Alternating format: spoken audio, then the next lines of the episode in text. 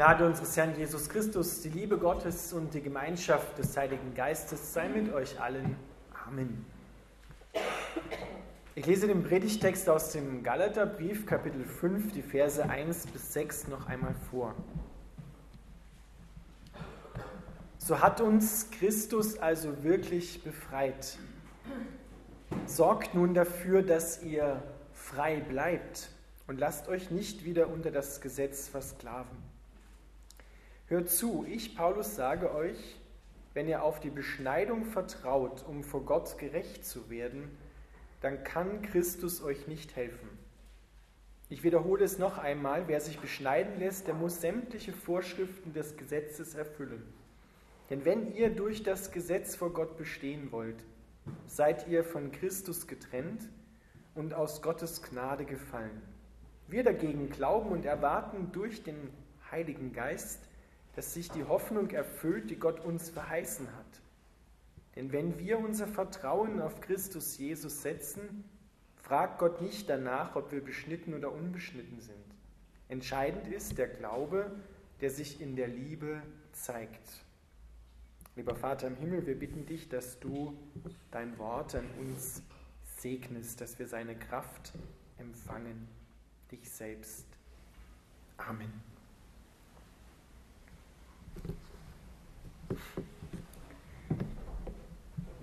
Ihr Lieben, ich möchte mit der Predigt heute an die anknüpfen, die am Sonntag, die ihr am Sonntag gehört habt aus dem Römerbrief Kapitel 7. Dort hatten wir ja festgestellt, dass Paulus dort beschreibt, wie sich das anfühlt, wenn man versucht, ohne Gott zu leben. Und zusammenfassen lässt sich das so, nicht tun können, was man will. So hat es Paulus festgestellt. Er hat gesagt, ich nehme mir das Gute zwar vor, aber ich tue es nicht, sondern ich tue das, was böse ist, was ich eigentlich hasse. Und wenn ich versuche, das Böse zu vermeiden, dann gelingt es mir nicht. Er erfährt sich also fremdbestimmt, ferngesteuert. Das ist das Leben ohne Gott, das Leben unter dem Gesetz. Ich kenne zwar die Gebote Gottes, aber wenn ich sie versuche aus eigener Kraft zu erfüllen, dann kann ich mich anstrengen, wie ich will. Ich werde immer eine Bruchlandung machen. Ich werde immer versagen.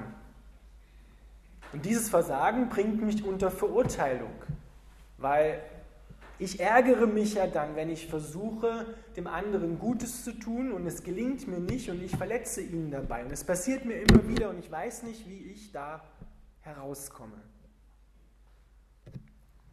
Nicht tun können, was man will. Paulus hat dort ein Bild gebraucht und zwar hat er verglichen das Gesetz, an, das wir ja gebunden sind, zunächst einmal, mit einer Ehe. Er hat gesagt, das Gesetz, das alttestamentliche Gesetz, das Gesetz des Mose oder auch eigene aufgestellte Regeln, die wir versuchen im Leben so einzuhalten. Der Knigge für Christen oder der Knigge im Umgang mit äh, anderen Menschen. Das ist wie ein Ehemann, der selber vollkommen gut ist, der vernünftig ist, der aber auch perfektionistisch ist. Das heißt also, dieser Ehemann wird dir messerscharf aufzeigen, was du falsch gemacht hast. Wenn du dem nicht entsprichst, dann wird er das dir sofort aufzeigen und dementsprechend auch ahnden. Weil im Gesetz steht ja auch die dementsprechende Bestrafung dafür drin, wenn du das Gesetz Gottes nicht hältst. Er hilft dir also nicht, besser zu werden. Er hilft dir nicht, dass du den Geboten Gottes entsprichst sondern er sagt nur, schau, so sollte es eigentlich sein. Und da gibt es noch eine schlechte Nachricht obendrauf. Dieser Ehemann, du wirst nur frei von diesem Ehemann, wenn er stirbt. In guten wie in schlechten Tagen, bis dass der Tod euch scheidet. Dieser Ehemann, das Gesetz Gottes stirbt also nicht, weil es ist ja von Gott, es ist ja ewig. Und es ist dazu gegeben worden, um das Problem in dir aufzuzeigen. Es wirkt wie ein Katalysator. Es macht deutlich, dass das Problem nicht bei den Geboten Gottes liegt, sondern das Problem liegt in uns. Wir sind nicht fähig, aus eigener Anstrengung ohne Gott ein Leben zu führen, was lebenswert ist und was nach Gottes Maßstab Leben heißt. Aber es gibt eine gute Nachricht. Wir können diesem Ehemann absterben und werden frei davon. Und zwar, wie machen wir das? Oder wer hat es für uns getan? Jesus Christus. Er ist am Kreuz gestorben und jeder, der an ihn glaubt, ist mit ihm gekreuzigt, sagt Paulus, mit ihm gestorben, der alten, selbstsüchtigen Natur, die versucht, ohne Gott zu leben, dem alten Adam und der alten Eva, sind wir abgestorben. Wir leben jetzt nicht mehr für uns selbst, auch nicht für andere Menschen, sondern wir leben jetzt für Gott. Nicht tun können, was man will, wird heute oft so verstanden, dass wir jetzt, wenn wir in Christus sind, tun können, was wir wollen. Das wäre eine missverstandene Freiheit. Das ist das, was uns versucht, die Gesellschaft zu lehren. Selbstverwirklichung ist das große Thema in unserer Gesellschaft. Aber es geht hier bei Gott nicht um Selbstverwirklichung, wo wir versuchen, ohne eine tiefere Beziehung zu Gott oder zu unseren Mitmenschen selber klarzukommen, so wie ein autonomes, ein autarkes Leben zu führen. Sondern wenn wir frei werden von diesem alten Ehemann, von seinen Rechtsforderungen, von dem Gesetz von Sünde und Tod, Gesetz des Versagens, dann besteht diese Freiheit nicht an sich, sondern diese Freiheit besteht, dass wir für Gott leben. Dass wir nicht autonom leben, sondern wir leben in Beziehung und in Gemeinschaft. Gott führt dich in Beziehung und Gemeinschaft hinein. Zuerst mit sich selbst und dann mit deinen Mitmenschen.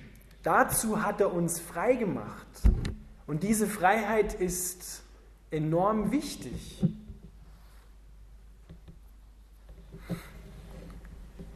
Die Römer waren ja immer sehr findig in der Bestrafung von Menschen. Und es gab in einigen Provinzen ein, ja, eine Praktik, die sehr krass war, für die damalige Zeit auch sehr krass war. Wenn einer einen anderen Menschen getötet hat, dann wurde ihm mit Ketten die Leiche auf den Rücken gebunden. Und er musste mit dieser Leiche umherlaufen. Und ihr könnt euch vorstellen, wenn das eine Weile so bleibt, dann stirbt auch derjenige, der die Leiche am Buckel hat. Und er konnte nur frei werden davon, wenn es einen sogenannten Löser gab, einen Erlöser, der beim Präfekten, also dem obersten römischen Statthalter, eine hohe Summe Geld bezahlt und denjenigen auslöst davon, dass er nicht stirbt. Die Konfirmanden kennen das, dieses Beispiel, das hat man auch auf Schloss Klaus gehört. Und dann gab es solche Erlöser, die wirklich so hießen, und die haben diese hohe Summe bezahlt und haben denjenigen freigekauft. Und ihr könnt euch vorstellen, dass derjenige, der befreit worden ist von dieser tödlichen Last, dass der seinem Erlöser ein Leben lang dankbar war, dass er ihn gerettet hat. Dieses Bild diese Praktik, die behaltet bitte jetzt auch im Hinterkopf. Denn Jesus hat uns nicht von irgendwas frei gemacht, sondern dieses Beispiel dient dazu, um klar zu werden, dass er uns wirklich vom Tod befreit hat. Dass wir nicht mehr versuchen müssen, aus eigener Kraft unsere Bedürfnisse zu stillen auf Kosten anderer, denn das führt zur Zerstörung von uns selbst und von anderen von Beziehungen. Das wissen wir aus eigener Erfahrung. Wenn wir versuchen aus eigener Kraft vor Gott gerecht zu werden, so haben es damals die Reformatoren ausgedrückt, dann werden wir scheitern. Gerecht werden heißt, wie wirst du recht in der Beziehung zu Gott? Was ist denn Recht in der Beziehung zu Gott? Wie lebe ich denn als Mensch gemäß der Beziehung zu Gott, gemäß dem, der mich bedingungslos liebt? Das ist die Frage der Gerechtigkeit. Hier geht es nicht um einen, einen juristischen Begriff in dem Sinne, sondern es geht um einen Beziehungsbegriff.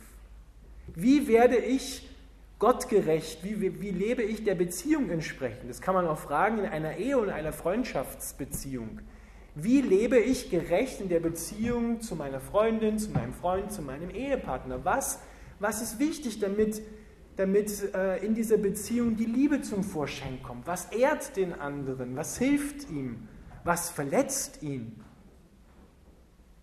Was bringt ihn wieder zurecht? Wie gewinne ich wieder sein Vertrauen? Das sind die Fragen, der Gerechtigkeit. Und die Frage, wie lebe ich Recht in Beziehung zu Gott, die kann keiner von sich aus leisten. Wir Menschen sind nicht dazu geschaffen worden, dass wir unsere Bedürfnisse selber erfüllen können, dass wir die tiefen Löcher, die wir in unserem Herzen mit uns herumschleppen, dass wir die füllen können. Das tiefe Loch, das größte in uns drin ist das Loch der Liebe.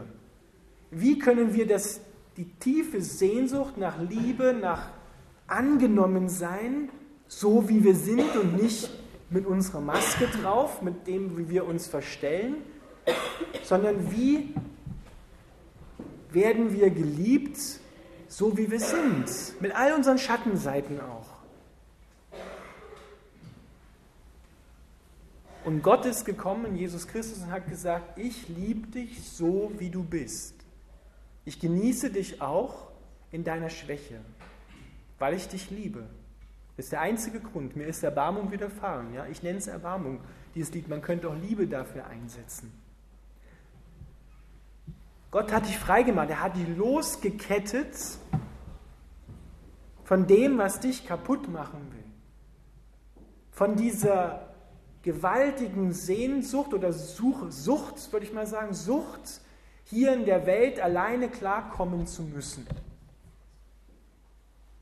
Denn wenn wir ehrlich sind, kein Mensch, kein Mensch kann tief sich Ja dazu sagen, dass er in allen Bereichen seines Lebens ohne andere Menschen und ohne Gott letzten Endes klarkommt.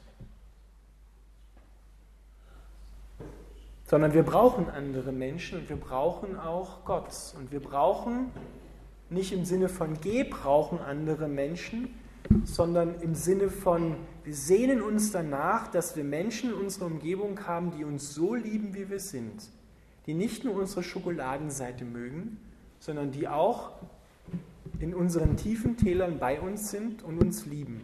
Aber wir machen auch immer wieder die Erfahrung, dass es solche Menschen nicht immer gibt sondern irgendwo haben die dann auch ihre Grenzen und sagen, du, jetzt, jetzt reicht's.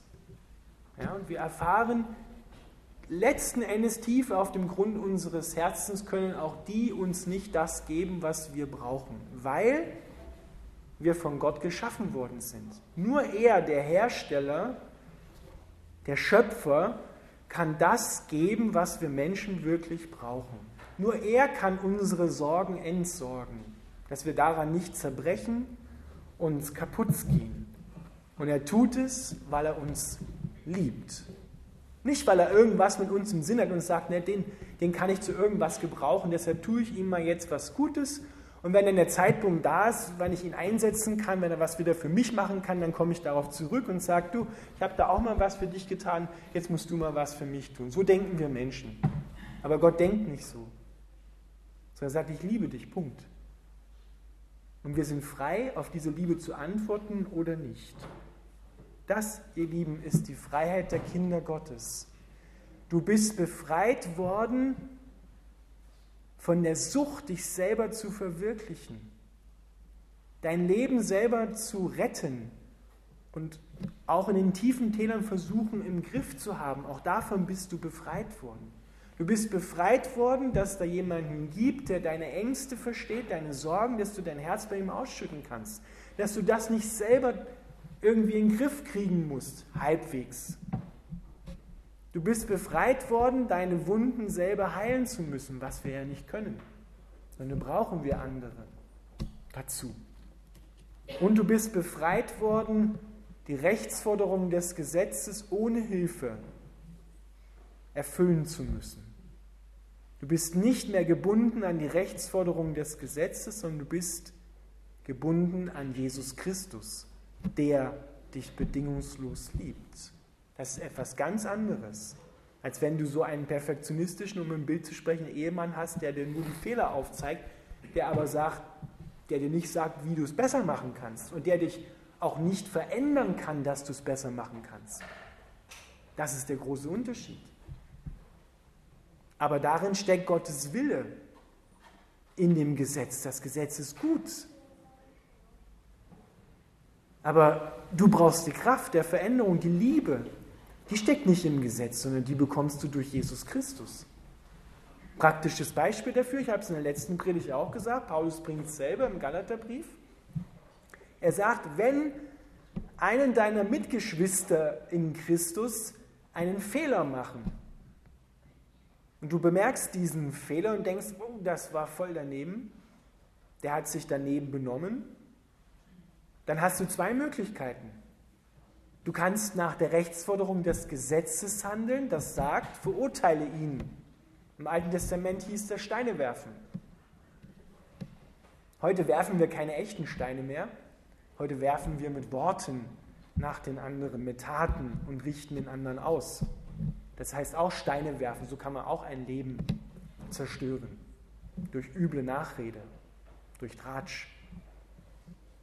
Und Paulus sagt, wenn du an Jesus Christus glaubst und an ihn gebunden bist, dann gibt es eine zweite Möglichkeit, eine bessere Möglichkeit. Du machst seine Last zu deiner Last, betest für ihn, tröstest ihn und bringst ihn so wieder zurecht in der Liebe. Genauso wie Gott dich behandeln würde. So behandelst du dann den anderen.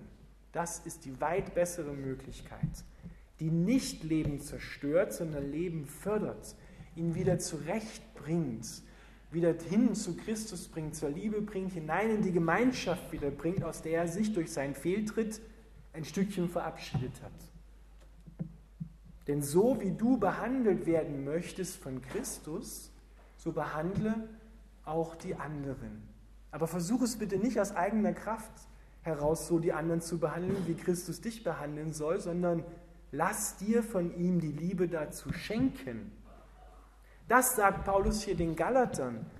Er redet hier von der Beschneidung, ja, ein äußeres Zeichen, aber wir könnten auch dafür einsetzen, nicht wer sich beschneiden lässt, muss sämtliche Vorschriften des Gesetzes erfüllen, sondern wer versucht, sich selber zu verwirklichen, der muss sämtliche Vorschriften des Gesetzes erfüllen. Denn wenn ihr versucht, aus eigener Kraft vor Gott bestehen zu wollen, seid ihr von Christus getrennt und ihr seid aus der Gnade Gottes herausgefallen.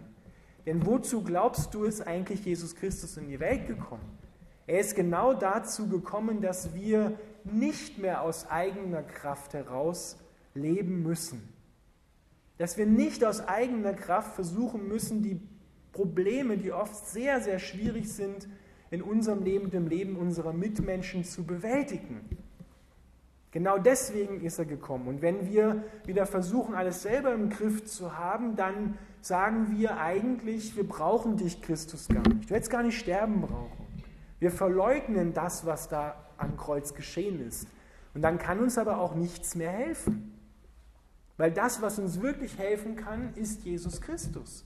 Das ist die einzige Hilfe, die wir bekommen können. Die höchste Hilfe, die wir bekommen können. Der stärkste Ausdruck dafür. Genau das sagt er den Galatern. Er sagt, wenn ihr durch das, was ihr leisten könnt, durch das, was ihr vorweisen könnt, wie toll ihr seid, was ihr alles für Verdienste, Medaillen, Auszeichnungen, Abschlüsse, Geld auf dem Konto habt, wenn ihr darin eure Identität sucht, dann sagt ihr damit, wir brauchen dich, Christus, nicht und leugnet damit die Erlösung, die am Kreuz geschehen ist. Dann lasst ihr euch im Bild gesprochen sagt er uns, den Galatern, wieder diese Leiche auf den Buckel schnallen. Und ihr werdet daraus den Tod ernten. Ihr fallt aus der Gnade Gottes heraus. Das ist ernst, ihr Lieben. Deshalb besinnen wir uns heute am Reformationsfest neu darauf, was der Grund ist, warum es uns eigentlich gibt. Der Grund ist, weil wir allein durch Jesus Christus gerettet worden sind, weil er allein unser Leben in und durch uns und mit uns führen kann. Nur in ihm haben wir wirklich Freiheit, dass wir nicht mehr an uns selbst oder an irgendwelche anderen Dinge gebunden sind, die uns letztendlich kaputt machen wollen. Weil diese Leiche da auf dem Buckel, die, da, der, der kannst du auch andere Namen geben. Da kannst du sagen, das sind die Sorgen, das sind die Krankheiten, die Schwierigkeiten, das sind die Beziehungsabbrüche in unserem Leben. Und wenn wir die auf dem Buckel haben, da gehst du dran kaputt. Das schaffst du nicht. Und du kannst dich, die größte Last ist, du kannst dich auch nicht letzten Endes vom Tod, von der Beziehung, die du verloren hast, zu Gott retten. Ihr lieben Adam und Eva haben das versucht. Die haben gesagt, Gott, wir brauchen dich nicht. Wir können ohne dich leben. Hat er die Schlange gesagt. Und wisst ihr, was das Erste ist, was da passiert ist? Nicht ein glückliches Leben der Selbstverwirklichung, sondern das Erste war, dass Kain seinen Bruder Abel ermordet hat. Das war, das, das war die erste Tat ohne Gott. Zu dem sind wir fähig, aber nicht zu einem Leben ohne Gott. Das können wir nicht gewinnen. Da werden wir auf, in jeglicher Hinsicht versagen. Und damit das nicht geschieht, erinnert Paulus uns daran, besinnt euch auf den Grund, auf dem ihr steht. Auf Jesus Christus, der dich frei gemacht hat nicht, dass du dich jetzt selbst verwirklichen kannst, sondern er hat dich frei gemacht zu einem Leben für Gott. Deine neue Freiheit besteht im Leben für Gott. Du gehörst einem neuen Herrn, nicht dir selber, sondern Jesus Christus. Und in dem Sinne gehörst du ihm, damit du in Liebe für andere Menschen da bist. Denn dein Glaube an Jesus Christus soll sich in der Liebe zeigen. Er soll in der Liebe verwirklicht werden, hin zum anderen, dass du deinen Bruder, deine Schwester wieder zurechtbringst und nicht sie verurteilst, nicht die Beziehung zerstörst. Und ihr Lieben, wir Christen sind dazu befreit worden, dass wir hier in dieser Welt nicht mehr auf eigene Verdienste oder eigenen Verdiensten nachjagen müssen, um unsere Identität zu sichern, um groß dazustehen, sondern weil Gott dich bedingungslos liebst und du ihn, bist du aus Gottes Sicht zu 100% erfolgreich. Erfolgreicher kannst du nicht werden. Deshalb bist du jetzt befreit, anderen Menschen in Liebe zu begegnen. Und das heißt auch, sich selber beschränken, sich selbst beherrschen, auch einstecken können, weil Gott dir ja alles schon gegeben hat. Versteht ihr? Die Liebe macht dich dazu frei. Sie schenkt dir alles, damit du für andere jetzt leben kannst im Sinne Gottes. Das ist das Evangelium. Das sollte man bei Protestanten ablesen können. Protest in Richtung Selbstverwirklichung, Protest, ohne Gott leben zu wollen und die frohe Botschaft verkündigen, die Freiheit der Kinder Gottes. Ich bin der, der von Gott bedingungslos geliebt wird und ich liebe Gott und darum bin ich zu 100% erfolgreich.